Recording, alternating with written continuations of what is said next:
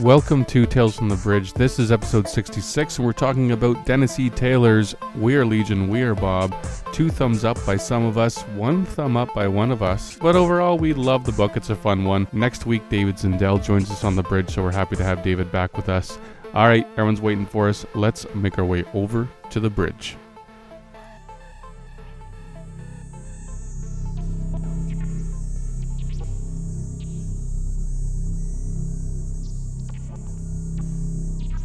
Have you ever been in a video game and you've found a bug or you found an exploit or something that allows you to level up quickly or find points or get free something or other? I don't know if any of you guys have ever experienced this before. Like, you know, you find you sit underneath that thing in Super Mario Brothers and just keep getting coins and coins and coins and coins.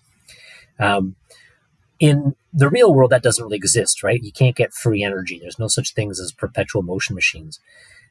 I was listening to a gentleman by the name of David Kipping, who's an astrophysicist at Columbia University. And he has actually a really cool idea for hacking the universe to get some free energy. And uh, and when I was listening to him, I thought, well, this this is a whack job. But what he was suggesting was about how you could create a space propulsion system using black holes. And and I heard that and he says, this is science fiction. You know, come on. But what he describes is a way to propel spaceships between black holes using lasers that you shoot into a black hole. And and I mean obviously that sounds like something completely out there and crazy, but what he describes is you shoot a laser, let's say it's like a red laser, and you shoot it just above the event horizon around a black hole. And presumably, we'd have to be able to get to a black hole, which we cannot do. And presumably, you'd have to make a pretty darn strong laser to be able to shoot around the event horizon of a, a black hole and come out the other side. Because what would happen is, is it would bend it and it would come back out if you get just the right angle. And when it comes back at you, it's been blue shifted. It's been the energy level is higher. So you get more energy out of it because of Hawking radiation, as I understand, or something like that. And you can propel yourself with this, these lasers. So he describes this idea of being able to transit around the universe uh, or around the galaxy, going from black hole to black hole to accelerate yourself and to decelerate yourself using these lasers. And this is a concept I've never heard in science fiction. Have you guys ever heard this before? Or I don't know. It's, it seems plausible. It feels like some science fiction author needs to take this up and write about it. Well, I already tried this, and uh, it didn't really work. So Oh. I, I guess. Well, then there I've we go. Let's call him up. This is, um, Yeah, no, that's quite fascinating. I, I, and I just want to know physically what what would the size of a laser like this, like in diameter even, and like what what what size does it need to be to have that kind of strength to withstand going in and out of a black hole? I think it doesn't go into the black hole. I think it would have to skirt just Or around the around the- edges of it. And I think it would have to be pretty big because the incremental growth of energy of the laser that goes around it would have to be such that it propels you on the other side of it. And so I got to imagine you got to have a crud ton of energy, like fusion style. But what really got me was the idea that you could get energy for nothing.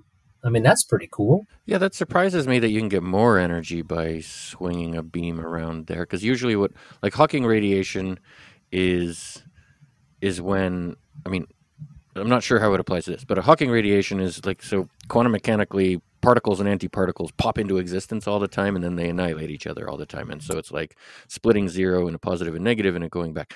And then near the event horizon when you, that event happens in just the right spot one of those particles is eaten by the black hole and the other one shoots out. And so that's the radiation part right? Like you're sort of taking energy from the vacuum i guess right? Um, like there's nothing. Then two particles are created usually they would destroy each other and you're back to nothing. One gets eaten and so now the other one gets away. And so suddenly you've sort of got a particle coming out of nothing coming out of the vacuum and that's hawking radiation.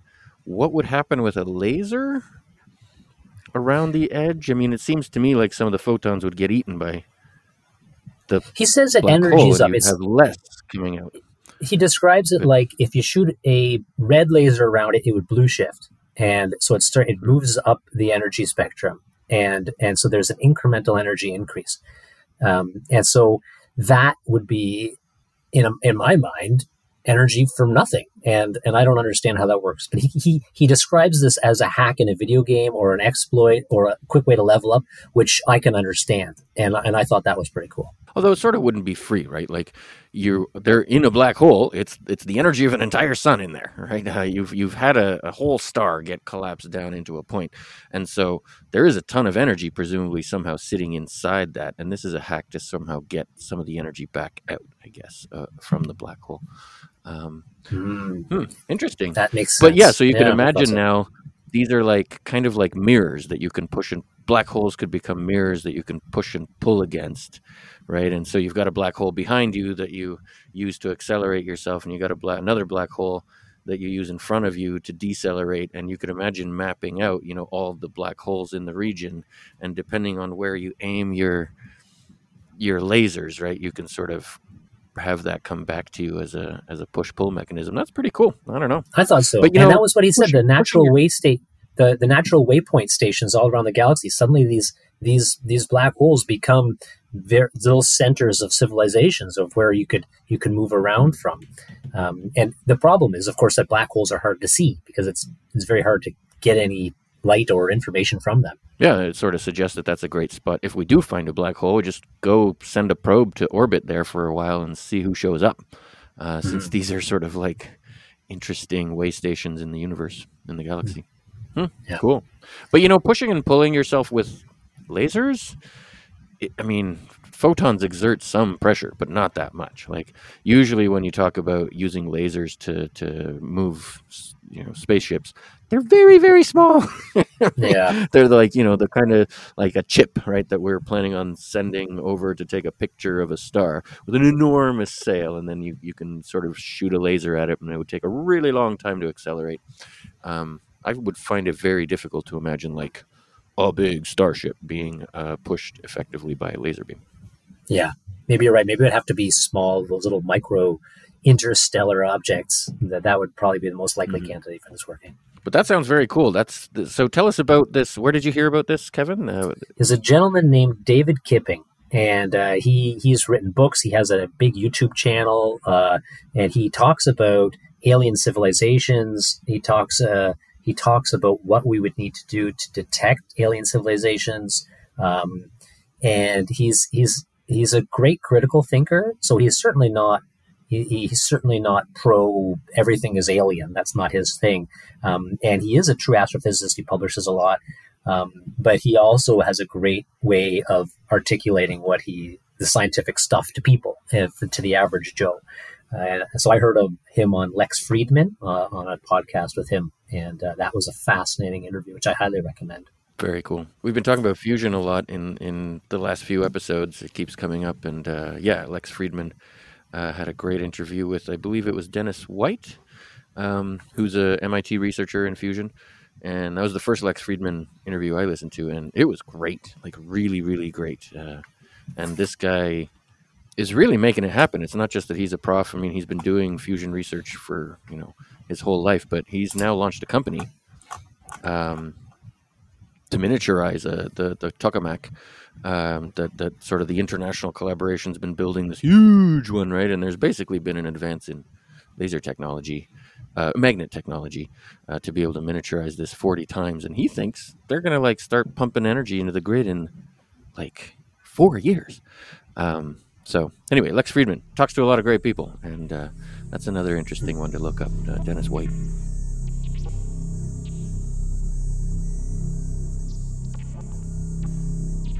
For the book of the month, we read We Are Legion, We Are Bob by Dennis E. Taylor.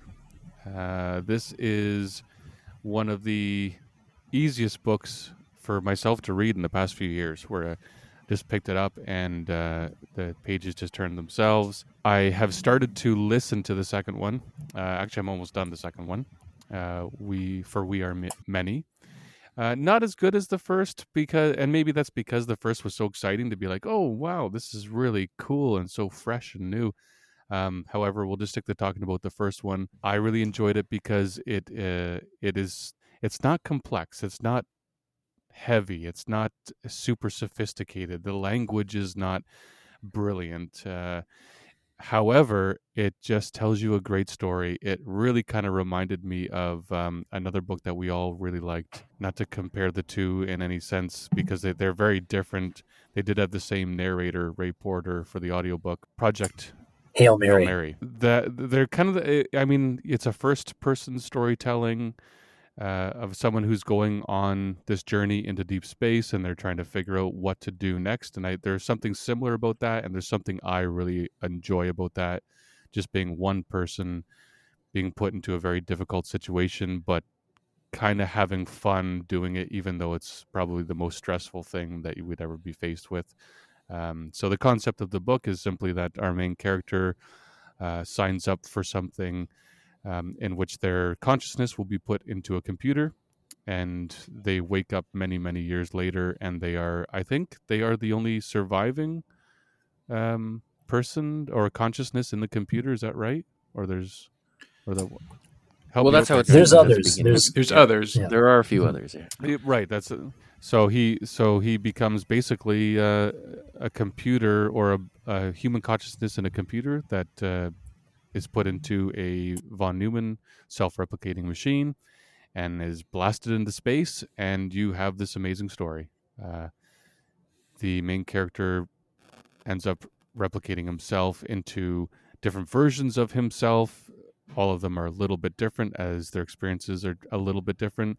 They go to different areas of the solar system and the galaxy um, some of them stay at Earth, and their goal is to basically get some of the surviving humans off of Earth. And we don't really know where they're headed or where they're going necessarily uh, until later on. And um, there's also meeting new creatures on another planet. There's a lot going on, but it's so simple. The storytelling is the way that Dennis E. Taylor tells the story. It's so fun.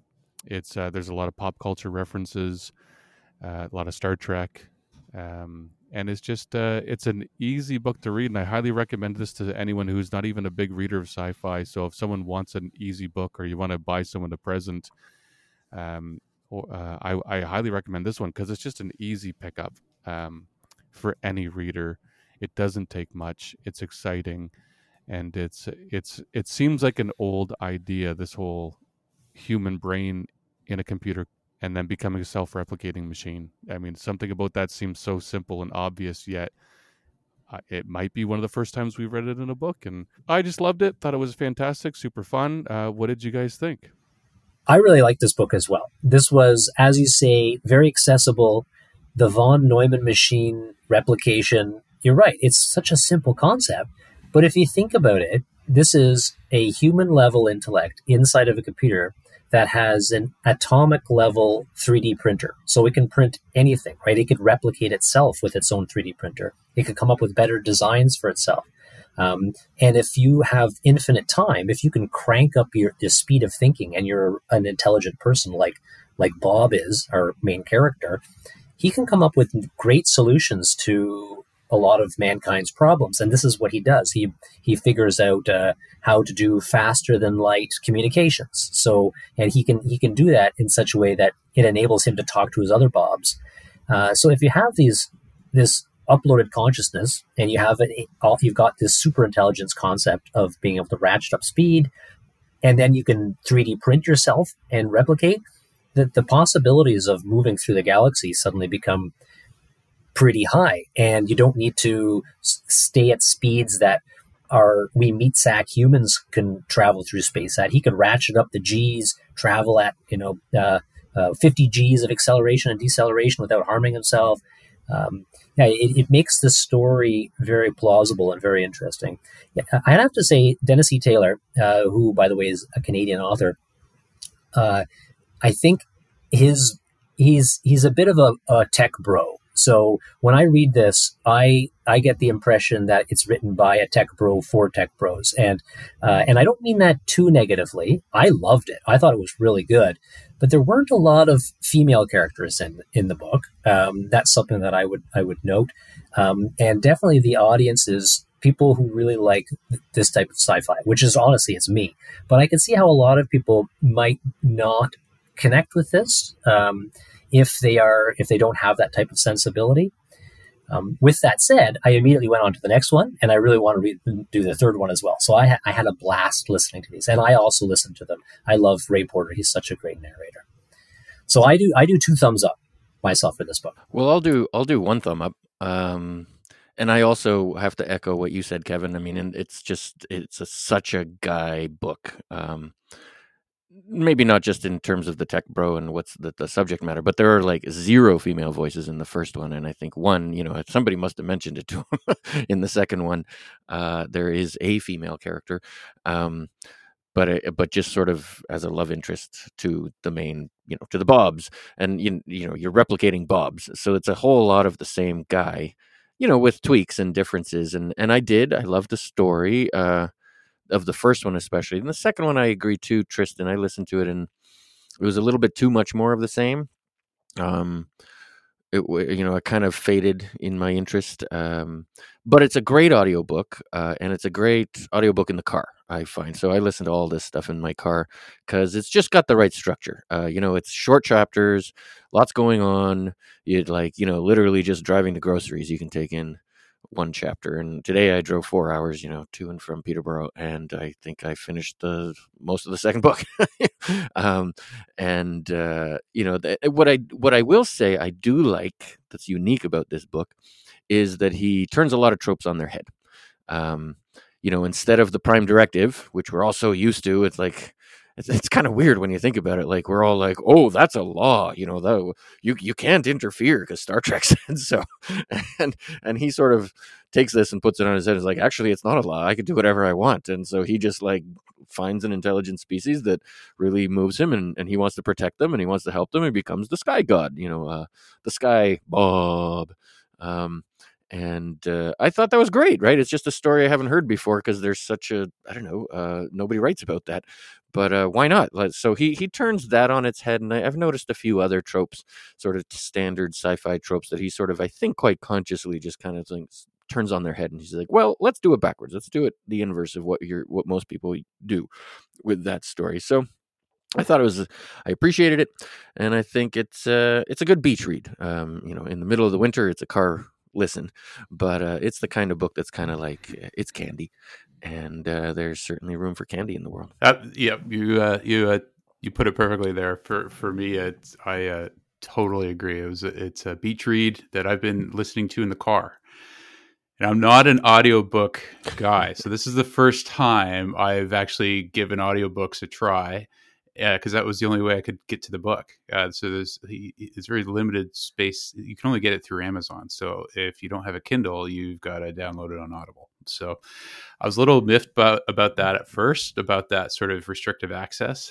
Um, but I started playing it in the car, commuting to work, and I was like, uh, "This is perfect. Like, it's not in depth enough that it's going to distract me from driving. I can drive safely. I can listen to it, and um, it's like a beach read with ADHD for dudes. It's sort of like, you know, because each chapter is so quick, right? like each chapter would be like five minutes, and you're in another world. So as as the Bobs populate the galaxy, you've got dozens of Bobs, and they kind of give themselves different names, but it all kind of like you just kind of try and track the storylines after a while, and so it almost doesn't matter.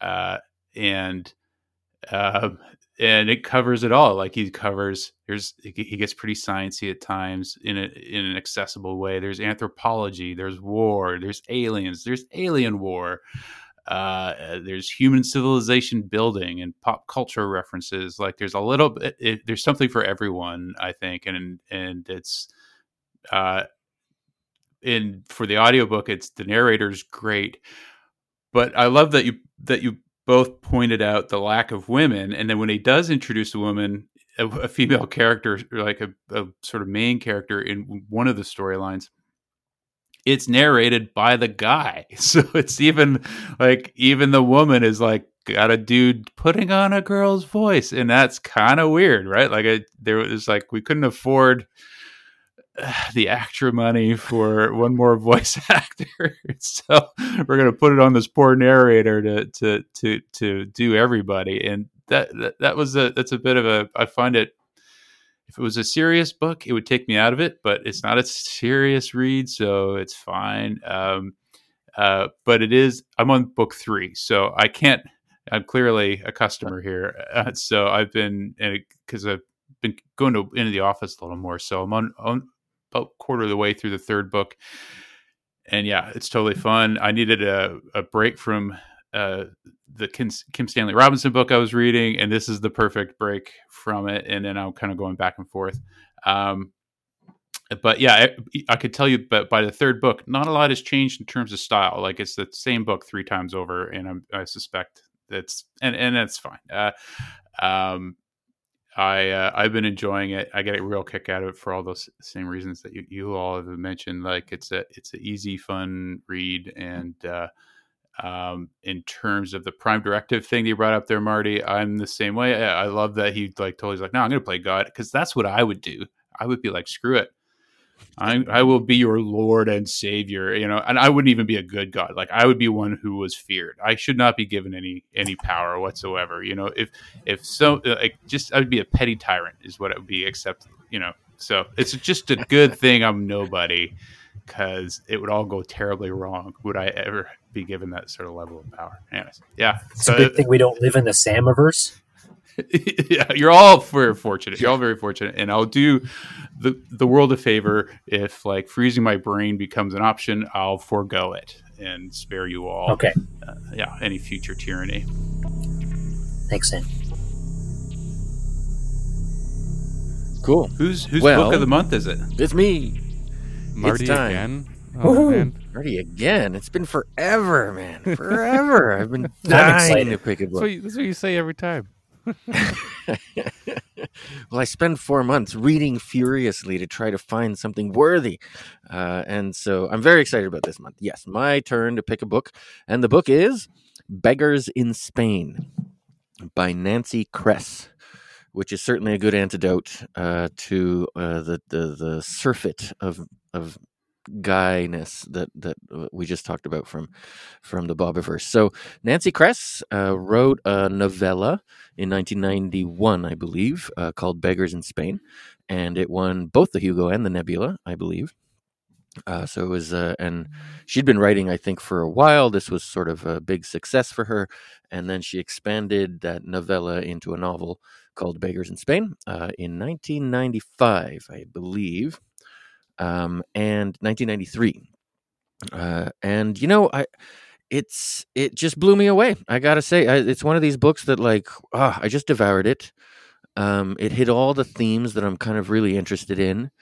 Um, it's got, uh, you know, I, I read every time I read science fiction by women, it it really hits me that it's more literary eh, than than a lot of the science fiction by men that I read. And I don't want to, you know, pigeonhole anybody, but but I am after that literary sort of quality, um, where you know you read a book that it might be science fiction or it might not, but you know it really comes across as like a piece of literature that's not necessarily like genre fiction like sci-fi, but it happens to have all these themes and it's clearly science fiction. Um, but it's just really well written. The characters are, are really uh, grab you. The story is really simple in a sense. It starts simple. So the premise is um, the first uh, the first um, genetically modified uh, property of a human. Nah, I can't do this. Hold on. You're gonna have to cut that. the The premise is that um, that people learn to genetically modify like embryos, right? The first thing that they modify babies uh, to be that there is the ability to not need sleep. Okay, so you want to add an advantage to your children. You want to give them an advantage over their peers. Uh, you give them an extra eight hours a day. Uh, where they don't need to sleep. Okay. And so this is kind of like stands in as a superpower, um, but quite a feasible sort of superpower. Um, where you know you you you suddenly have two classes of people. You have people that don't need to sleep, and you have people that do.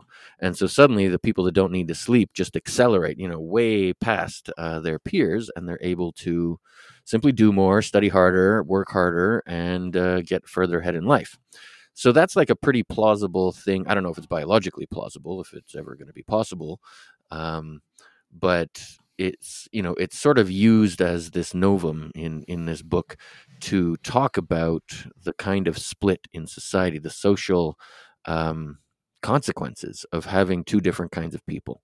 You know, people that have an advantage over other people, uh, and then regular people, and then the whole thing just like blows up. So, um, "Beggars in Spain," I think, is is just an excellent book. It really explores all the issues that would arise socially, economically, politically, uh, from you know being able to give your babies an advantage that other people don't have and then it was so good that uh, it, it, so she she continued on with a trilogy. So there's a second book called Beggars and Choosers, and a third book called Beggars Ride. And I like literally read the last page of Beggars in Spain, and I went to my bookshelf and I picked the second one right off the bookshelf and started reading it right away. Uh, it was that good. Usually I need a break between books, but I just like I couldn't stop. So they've all. I mean, the first one's the best the second and third are pretty good, and it, she just takes this idea and just pushes it further and further and further. Uh, and I I loved it. So I hope you guys like it too. We'll talk about it in more detail next time. I'm excited. So is this the novella that we're reading, or is it the novel? The novel, yeah. Read the novel. Okay. Um, Okay. The novella is kind of hard to find. I do have it uh, in a collection somewhere, and I've been wanting to go back and. It's a lot like like Blood Music was a novella that was turned into a novel, right? And uh, and same story with this, and you know it's quite different experience reading the novella version versus the novel. But uh, I think you know the novel's excellent. It's just really really good. Um, and I've also learned something that you know what I like. Maybe I'm a child of the '90s. I am a child of the '90s. Like I was in high school in the '90s. Um, and I like science fiction from the '90s. You know, it's there's something that is kind of, I don't know, unique and, and different about science fiction from that age because it was just before computers exploded and took over everything. And you know, science fiction since the '90s is just so heavy on AI and computers and all this stuff, and it's kind of refreshing to just go back to this earlier age where.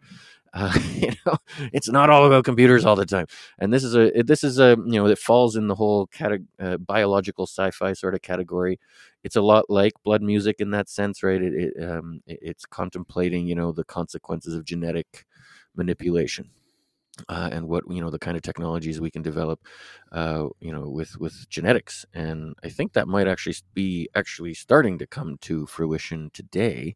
So it's really interesting to go back to this simpler time uh, where people were thinking forward into like what would happen? What's possible? What'll happen when we can manipulate the genes and and and uh, organisms not just of animals and plants but maybe our own babies? So yeah.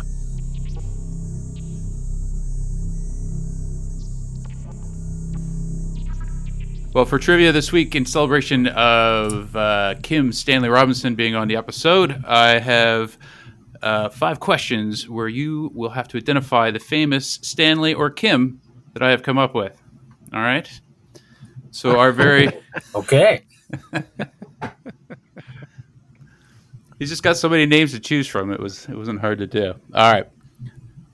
This very famous Stanley debuted is an actor who debuted whose film debut was Prizzi's Ar- Honor uh, during the mid '80s. stanley kubrick No, oh actor, actor. Stanley Sta- Stanley Tucci. Yes, Tristan, you're on the board with one. Um, th- our next very famous Stan is has got a thing for men in tights. stanley kubrick That's the only stan i know no, You, gotta, you have to. Uh, Sam, you and have, they tend to have remove Your superpowers. Stanley Kubrick question now. they tend to have no. oh this stan is, lee uh, there you go. All right. Of course yeah. All right. Um, this is a tough one. All right. This Kim was played hails from Saskatoon and played a biker on Sons of Anarchy. No, this No is a hard one. No, okay. Well, uh, uh, Google Kim Coates. Uh, you'll recognize him immediately, and uh, um, you'll understand why he gravitated to Macho Rules because he is essentially the boy named Stu, and um, this very famous Kim uh, is really into movies and was kind of a crap dad and um, and kind of a crappy leader. kim jong-un Close. Kim Jong Il. Yes. All right. and finally, this semi famous Kim was once married to a rapper with frosted tips. Kim Kardashian. Nope. Kim Baser? No, a famous rapper uh, with a famous white rapper with bleach blonde hair. That's okay. We're not we're we're not cool. Uh, it's a sci-fi We're, podcast. we're not cool enough to know about. no, we're looking Yeah. for. I was looking for Kim Mathers, which is um Well, yeah, I wouldn't know. no okay. Well, it's um oh man Eminem. yeah, Eminem's uh, first wife. So Marty wins trivia this week. Marty, I will buy you a beer because I don't have any cool Well, as giveaways. well, that sounds great. I could use a beer. Well, I as my prize, actually, I will claim uh, asking another Stan question because you missed the biggest and most obvious Stan in our world. So this famous Stan is Polish, as are many Stans, I suppose, and wrote Two Solaris. I have Come no on, idea. guys. He's the, the only and most famous Polish science fiction writer. Um, what else has he written? He's written The Cyberiad, His Oh. Master's Voice, Fables for Robots. I know him not. Nope, no idea. All right. Stan- Stanis, Stanislav, Stanislovian, Stanis. I, I don't know. Well, you're just changing the first name. I'm looking for the last name. Oh, it is Stanislav. Well, they're all Stanislav if they're from Poland anyway. Uh, but, uh, okay, it's Stan Lem. Stan Lem. Lem, Lem, Lem. L E M. Yeah, Solaris. Uh, what else did he do? I mean, he, uh, he's kind of. I mean, I it's he might be the first po- first uh, science fiction I ever read because my dad was a was a big uh, fan. Uh, the Tales of E. John Tichy, space pilot. There's a lot. He's got these sort of the Cyberiad is a collection of short stories basically, but he's like a really early science fiction writer that was just really far out. Like his ideas are just like for the time uh, that he was writing in the 50s, probably 60s. Uh, he was way ahead of everybody else in terms of thinking of uploaded brains and really philosophical sort of uh, themes in his writing. Yeah. Stan Cool. Lem.